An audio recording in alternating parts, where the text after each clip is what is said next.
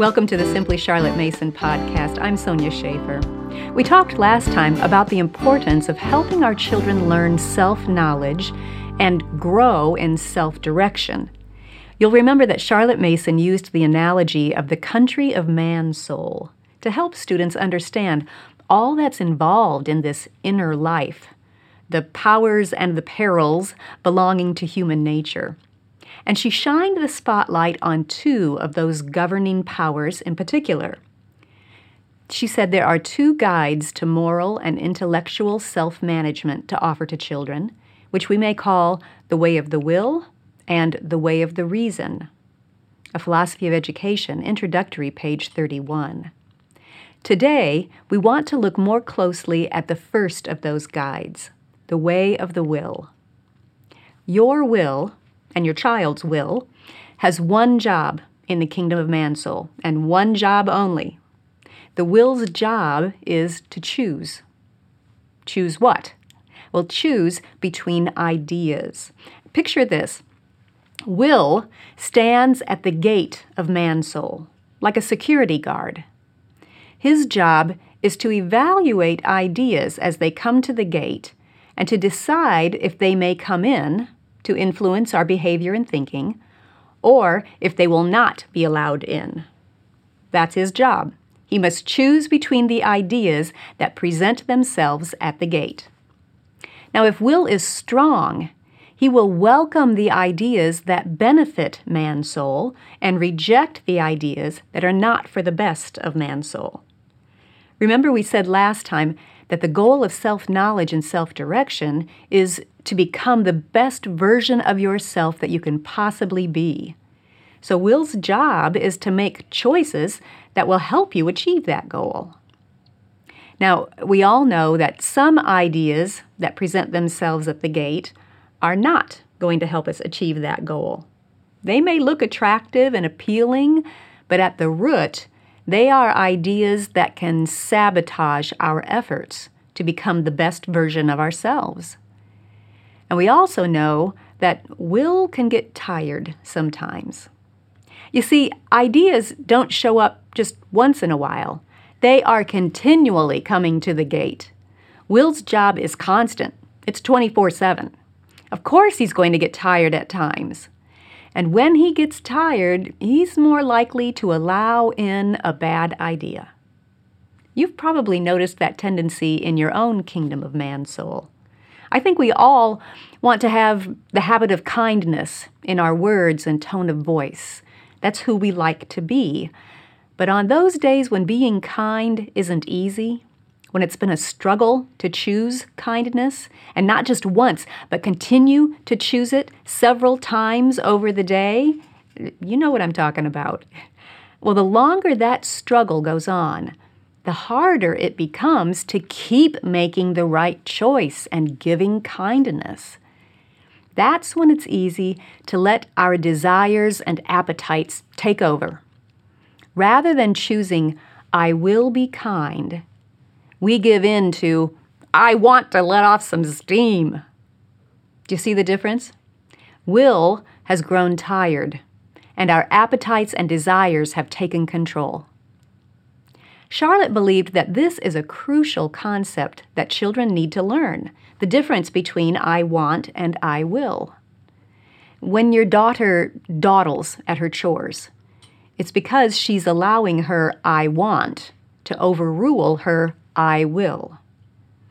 When your son sleeps in and isn't ready when it's time to begin schoolwork, it's because he is allowing his I want to call the shots instead of his I will.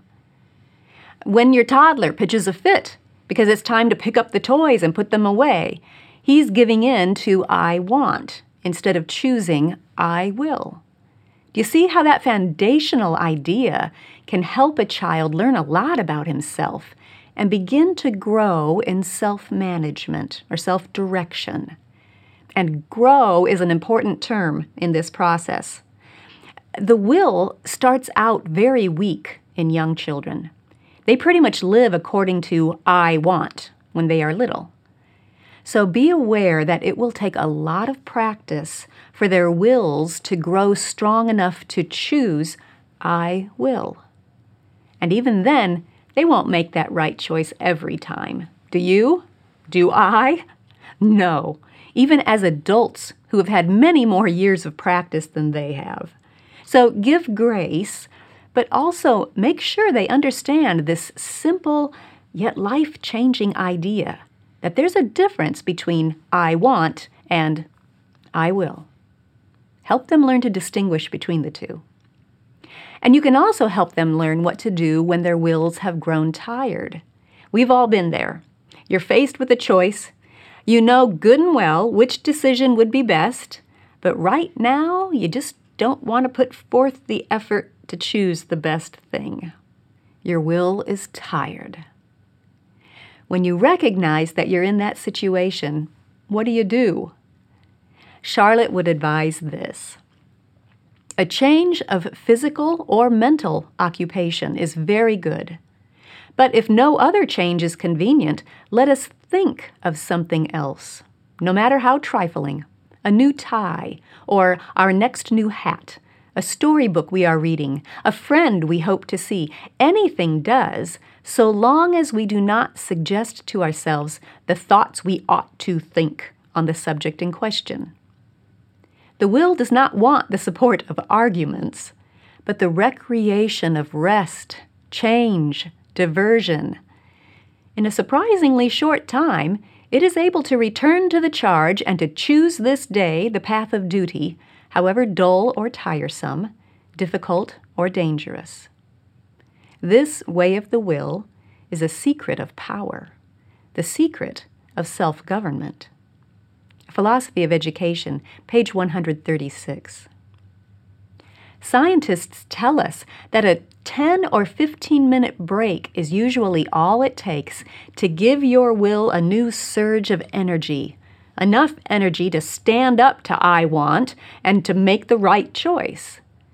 When your will is tired, change your thoughts. And we can help our children learn how to do this.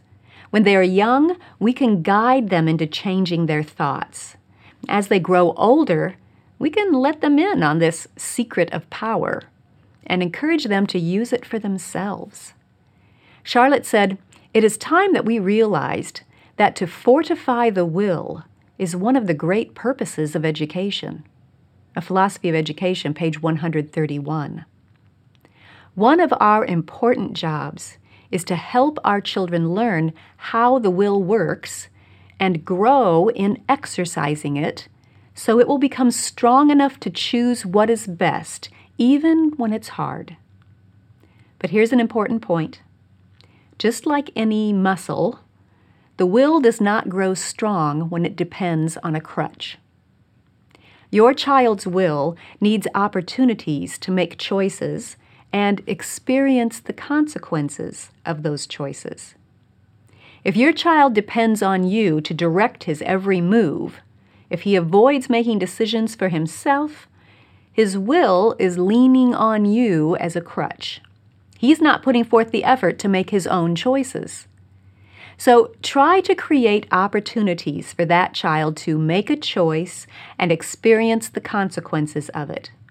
Start with a small choice that has a relatively minor consequence. Give him practice in choosing, in exercising his will in order to strengthen it. Might he make the wrong choice sometimes? Absolutely, yes. but those failures play a huge role in his education. And how much better for him to experience a relatively small failure in the safety and supportive atmosphere of your home than to go out into life inexperienced in making good decisions and potentially wreck his life. In this process of educating your child and fortifying his will, we as parents are called on to do two hard things. First, we must resist a desire to always give our children what they want when they want it. If they continually live in that realm of I want, they will find it extremely hard to decide, I will, when they face a difficult choice. And second, we must steel ourselves to allow our children to experience hard situations when they make bad choices. We must resist the temptation to swoop in and come between the child and the consequence of a poor choice. Now, obviously, if the consequence is life threatening or physically harmful, we should intervene. But most of the time, that's not the case. It's the emotional pain that we want to avoid. But when we prevent our children from experiencing the consequences of their choices, we are robbing them of valuable opportunities to learn how to navigate life successfully. We are setting them up for failure rather than for success. Our children need the life shaping guide, the discipline of failure as well as of success, in order to become the best version of themselves. And it all comes down to making choices. That's what the will does. Charlotte summarized it like this Children should be taught A. to distinguish between I want and I will, B. that the way of the will effectively is to turn our thoughts from that which we desire but do not will, C. that the best way to turn our thoughts is to think of or do some quite different thing, entertaining or interesting and D, that after a little rest in this way, the will returns to its work with new vigor. This adjunct of the will is familiar to us as diversion, whose office it is to ease us for a time from will effort, that we may will again with added power. The use of suggestion as an aid to the will is to be deprecated, as tending to stultify and stereotype character it would seem that spontaneity is a condition of development and that human nature needs the discipline of failure as well as of success. A Philosophy of Education, Introductory, page 31. That's the way of the will, and that's a core value of Charlotte Mason. If you would like to learn more about the way of the will, I invite you to download a free ebook on our website. It's called The Way of the Will I'll leave a link in the show notes for that free book, and also a link to the other episodes in this Core Values series. If you enjoyed this podcast, subscribe through iTunes, Google Play, or your favorite podcast app so you don't miss an episode. You can also subscribe to the video version of this podcast or read the blog post on our website at simplycharlottemason.com. All of those links will be in the notes, along with links to any resources that I mentioned. Thanks for joining me. I'll see you next time.